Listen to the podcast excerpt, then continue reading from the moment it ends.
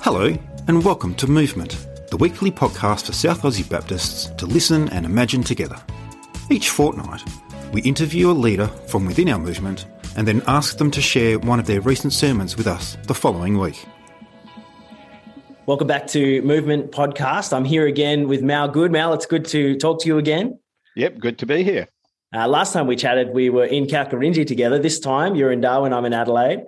Uh, in this episode, we're hearing uh, a sermon that you've uh, preached recently. Um, what do you want us to know before we have a listen together?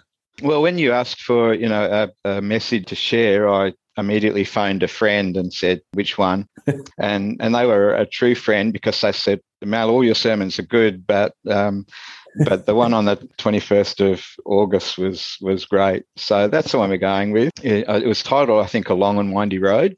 Okay. And just just acknowledging that the Christian life it can be challenging. Um, there's some parts of that journey which are really exciting and really great, and Yeah. other parts of that journey that are well probably just frustrating and and sometimes really really challenging. True.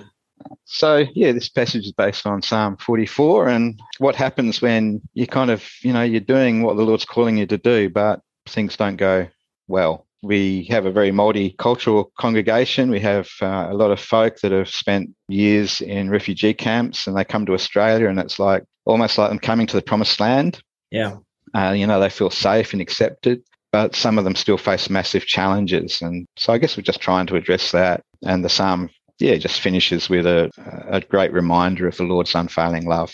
Excellent. Thanks, Mal. Really looking forward to hearing it. Let's have a listen together. No worries. God bless. A few months back, a matter of fact, I think it was last year, Chris and I bought a painting from a Yundamu artist. Uh, Lavinia uh, was uh, at the college, at Nungalinna College, just um, down the road there a little bit. And uh, she graduated uh, from her class and they had an exhibition and uh, this was one of the paintings.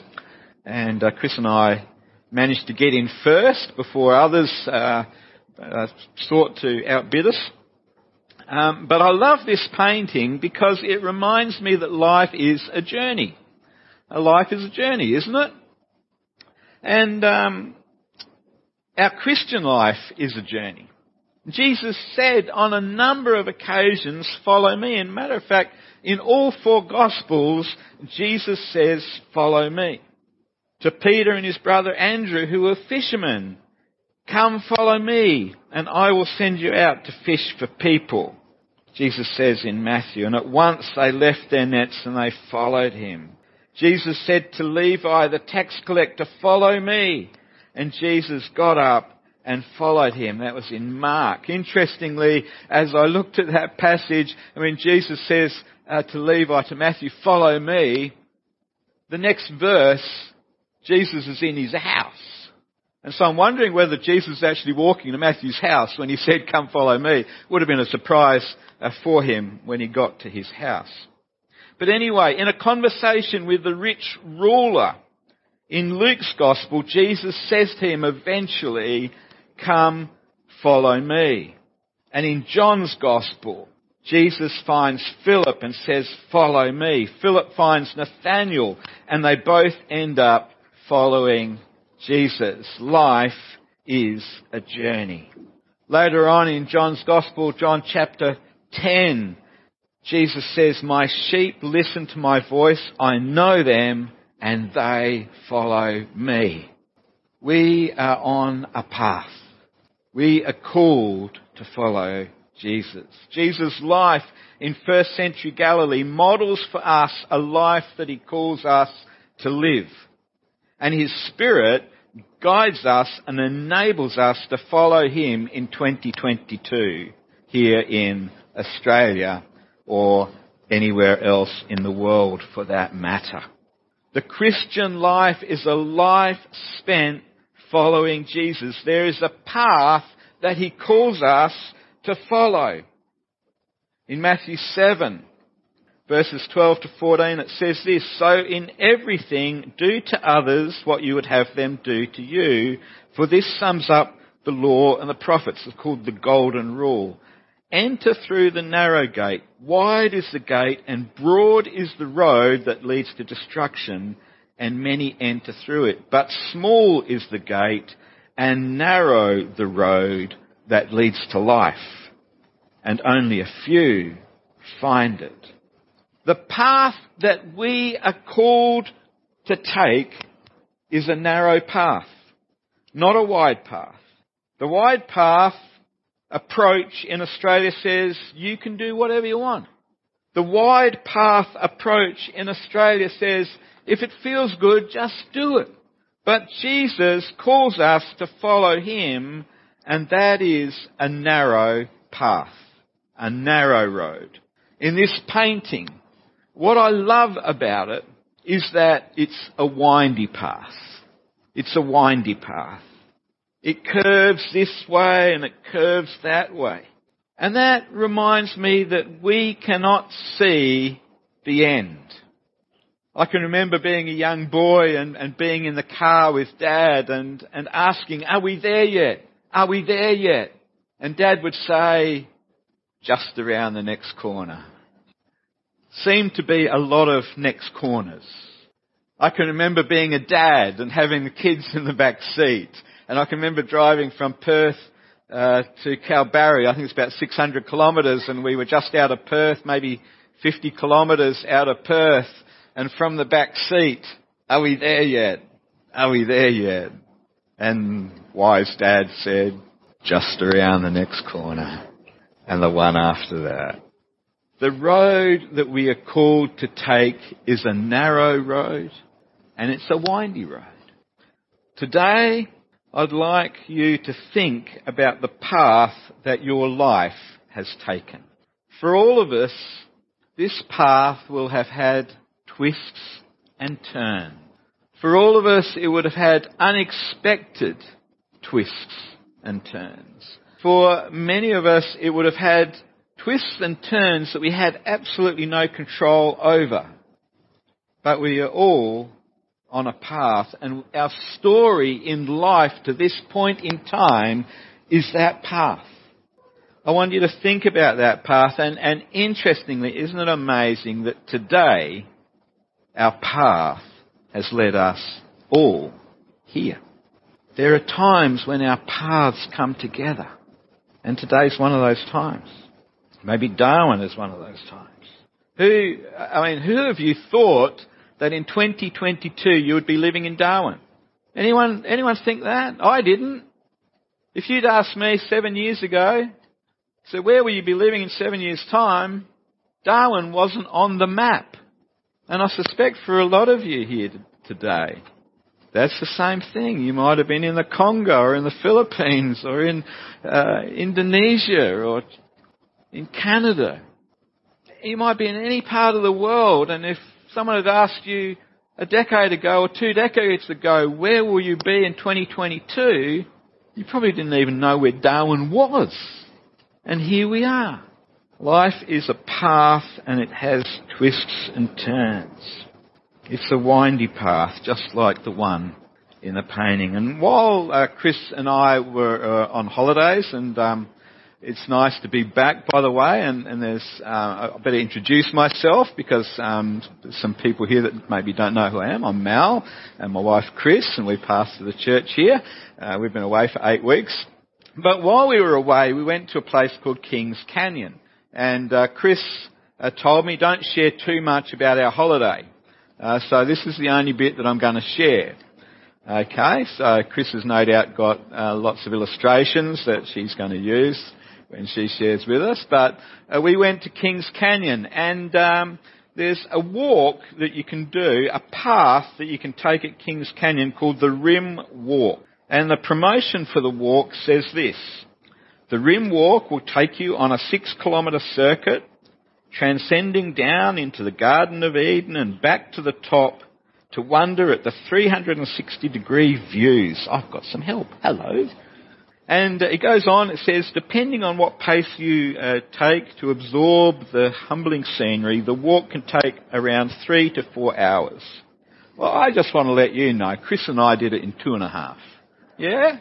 I reckon that's pretty good.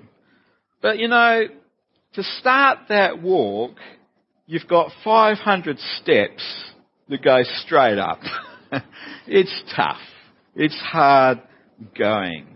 But once you get up there, it gets a bit easier. But as I was thinking about that walk around Kings Canyon, it just, it just symbolises for me life. There were some, there were some tough sections on that track. There were some sections that were like straight up. There were some sections that I was afraid to go on. There were some sections where the path was narrow and then there were other sections where it was a lot wider. And it was easy to, to uh, in some areas, to stray off the path and you'd have to look and try and find the marker to point you to where the path was and then you'd come back onto the path. And it reminds me that sometimes we can just wander off the path. But then there's some views that you can see that are off the path and you think, oh, I'd love to go over and see that view. And you deliberately wander off the path. I didn't, but you could deliberately wander off that path and there'd be a sign there saying danger, you know, cliffs, uh, and you know there were I don't like heights, so I didn't get close to the edge, but there were big drops of, of hundreds of meters. Um, so you could deliberately wander off the path, or you could accidentally wander off the path. But there was a path and it was marked out. So as we think about this, as we think about our path in life, it's a bit like this King Canyon walk. There would be parts in our life that would have been relatively easy, that would have been enjoyable, that we would have loved. But there are other parts in our path that would have been hard, that would have been tough, that would have been very tough. And maybe you're in one of those hard parts of your path now. As I said, sometimes the path can be hard because we wander from the path, either deliberately or accidentally. But what happens? What is going on when life is hard, even when our hearts are pure? What happens when we are right in the middle of that path? We're doing what the Lord calls us to do. We're honouring His name. We're living out our lives for Him. What happens when life is hard then? What happens when life is hard even when our hearts are pure? When we're walking in the path of righteousness, walking on the right path, what happens? What's going on when we are living out our calling as we should and we find ourselves right in the centre of God's will for our lives, but the way ahead is hard or even blocked? How are we to make sense of these hard times? Do we blame God? Do we ask God, where are you? Do you even care? As Chris and I walked around Kings Canyon, there were places where the path was not clearly marked out. But then you'd see the sign and you'd get back on track. There were other parts that were hard, even though we were right in the middle of the track. Life can be like this, can't it? There can be times in life that are just hard. You seek to honour the Lord in all your ways. But life just seems to place roadblocks in your way. Psalm 44 is a psalm written at such a time. And we had the first eight verses read to us already uh, this morning, and they're great verses. Let's just flick through them again. We have heard with our ears, O God, our ancestors have told us what you did in the days in days long ago. In other words, uh, the ancestors are saying, this is what God did in our day. With your hands you drove out the nations and planted our ancestors. You crushed the people and made our ancestors flourish. The psalmist is reflecting on the stories passed down from his parents and his grandparents, even from the stories of the ancestors way back in time that he would have no knowledge of. These glory days. And maybe you have parents that go, you know, in my day, in my day. You know, these stories are stories of, of the great days of the children of Israel. It was not by sword that they won the land, nor did their arms bring them victory. It was your right hand, your arm, and the light of your face, for you loved them. You are my King and my God who decreed victory for Jacob. Though you were pushed back, uh, through you we pushed back our enemies. Through your name we trampled our foe. I put no trust in my bow. My sword does not bring me victory. But you give us victory over our enemies. You put our adversaries to shame. In God we make our boast all day long and we will praise your name forever. Isn't that a great statement? In God we make our boast all day long and we will praise your name forever. These glory days were not achieved by the people. It was not their strength that won the battle. No, it was the strength and the power of the Lord. It was your right hand, your arm, and the light of your face, for you loved them. Through you, we pushed back our enemies. Through your name, we trampled our foe. I put no trust in my bow. My sword does not bring me victory, but you give us victory over our enemies. You put our adversaries to shame. In God we make our boast all day long and we will praise your name forever. Hallelujah. Hallelujah. Amen. That is how it is meant to be. And then we get this verse. But now, but now you have rejected and humbled us. You no longer go out with our armies. You make us retreat before the enemies and our adversaries have plundered us. You gave us up to be devoured like sheep and have scattered us among the nations. You sold your people for a pittance, gaining nothing from their sale. You have made us a reproach to our neighbours, the scorn and derision of those around us. You have made us a byword among the nations. The people shake their head at us. I live in disgrace all day long, and my face is covered with shame at the taunts of those who reproach and revile me because of the enemy who is bent on revenge. Wow. What a turnaround. What a turnaround. All this came upon us, though we had not forgotten you. We had not been false to your covenant. Our hearts had not turned back. Our feet had not strayed from your path. But you crushed us and made us a haunt of jackals. You covered us over with deep darkness. Here we have the children of, in, of Israel. They're protesting their innocence. They're going, We've done nothing wrong. We're innocent. We have not strayed from your path, and yet this is what you have done. Let's read on. If we had forgotten the name of our God or spread out our hands to foreign gods, would not God have discovered it since he knows the secrets, secrets of the heart? Yet for your sake we face death all day long. We are consumed as sheep to be slaughtered. Awake, Lord. Why do you sleep? Rouse yourself. Do not reject us forever. Why do you hide your face and forget our misery and oppression? We are brought down to the dust. Our bodies cling to the ground. Is it okay to ask God questions? Yes. Yes. Awake, Lord. Why do you sleep? Rouse yourself. Wake up. God's meant to be the one that doesn't sleep, isn't he? God's meant to be the one that is awake all the time. In Psalm 121 verse 4 he says, He who watches over Israel will neither slumber nor sleep. Wake up. Wake up. Why do you sleep? Why do you hide your face? Why do you forget our misery and oppression? God's not meant to do that, is he? God's not meant to forget. God's not meant to hide his face from us. As a matter of fact, as we think about the children of Israel, the nation was birthed because God heard their cry of suffering. We get this account in Exodus. Exodus 3 verse 7 and 8 says, The Lord said, I have indeed seen the misery of my people in Egypt. I have heard them crying out because of their slave drivers and I am concerned about their suffering.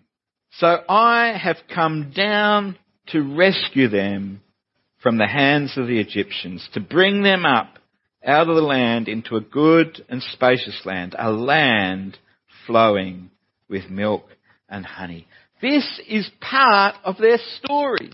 These are the stories that they would have heard passed down from their ancestors.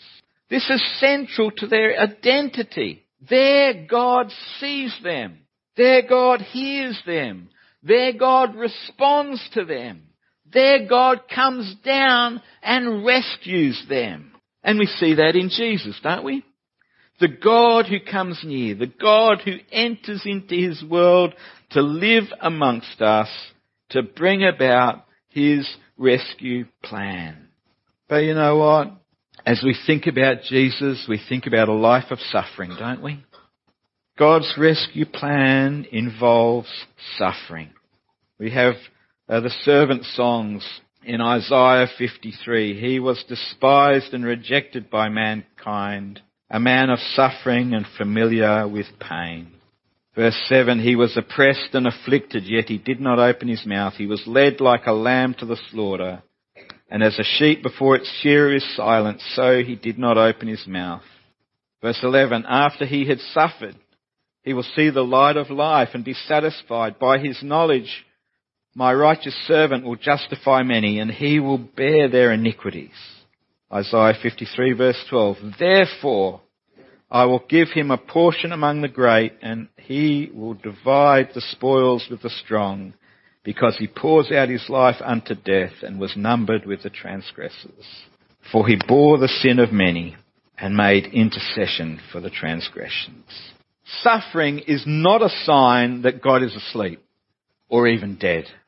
Suffering is not a sign that God has hidden his face from you or doesn't care about you. Suffering is somehow weaved into God's great plan of salvation. Suffering, however, can bring us to a point where we question God's character, His personality. We can question His eternal qualities. And this psalm finishes with these words. Rise up and help us. Rescue us because of your unfailing love. Rescue us because this is who you are. You have unfailing love for us.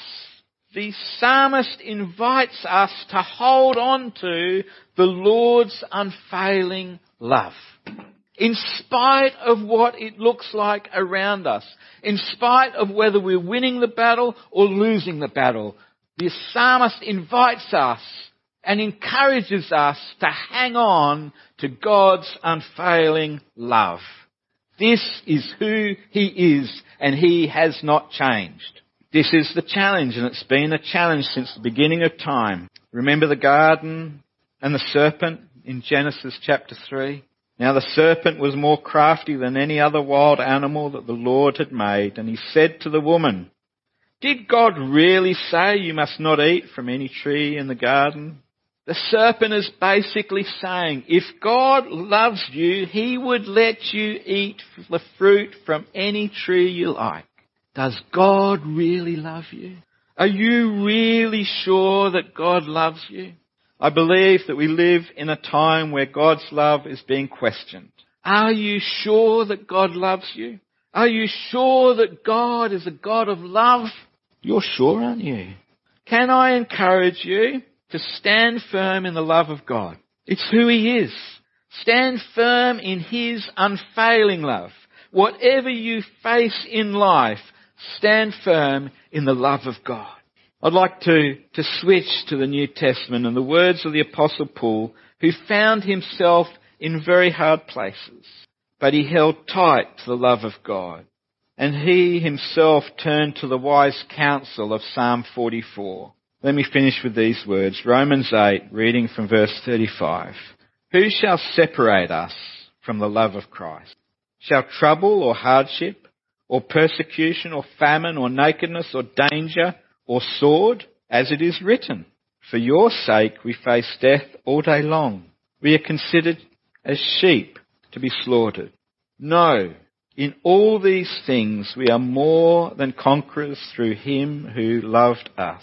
For I am convinced that neither death nor life, neither uh, angels nor demons, neither the present nor the future, nor any powers, neither height nor depth, nor anything else in all creation will be able to separate us from the love of God that is in Christ Jesus our Lord. Amen. We need to be reminded of that, don't we? I think sometimes we can feel that God has turned his back. Yeah, if we're honest. I think sometimes if we're honest, we can feel that God is sleeping and not, and not listening. Sometimes I think maybe we can come to the conclusion that God does not love me, that God does not love you, but He does. He never sleeps. He never turns His face away from us. His love never fails. We see the love of God in the love of Christ our King. Where are you on this path in life? Are you in an easy part? Are you in an easy part or are you in a difficult part? A hard part? Are you on the path? Are you on the path? Maybe you've not responded to Jesus when he said, come follow me. And maybe this is an opportunity for you to respond this morning to Jesus' call on your life to follow him in the path of righteousness. Are you on the path? Have you wandered from the path, either by accident or deliberate? May you know the love of God in Christ as he calls you to follow him. Thanks for listening to Movement today. If you enjoyed this show, then please take a second to give us five stars, tap subscribe, and tell a friend. We'll be back next week with another special guest.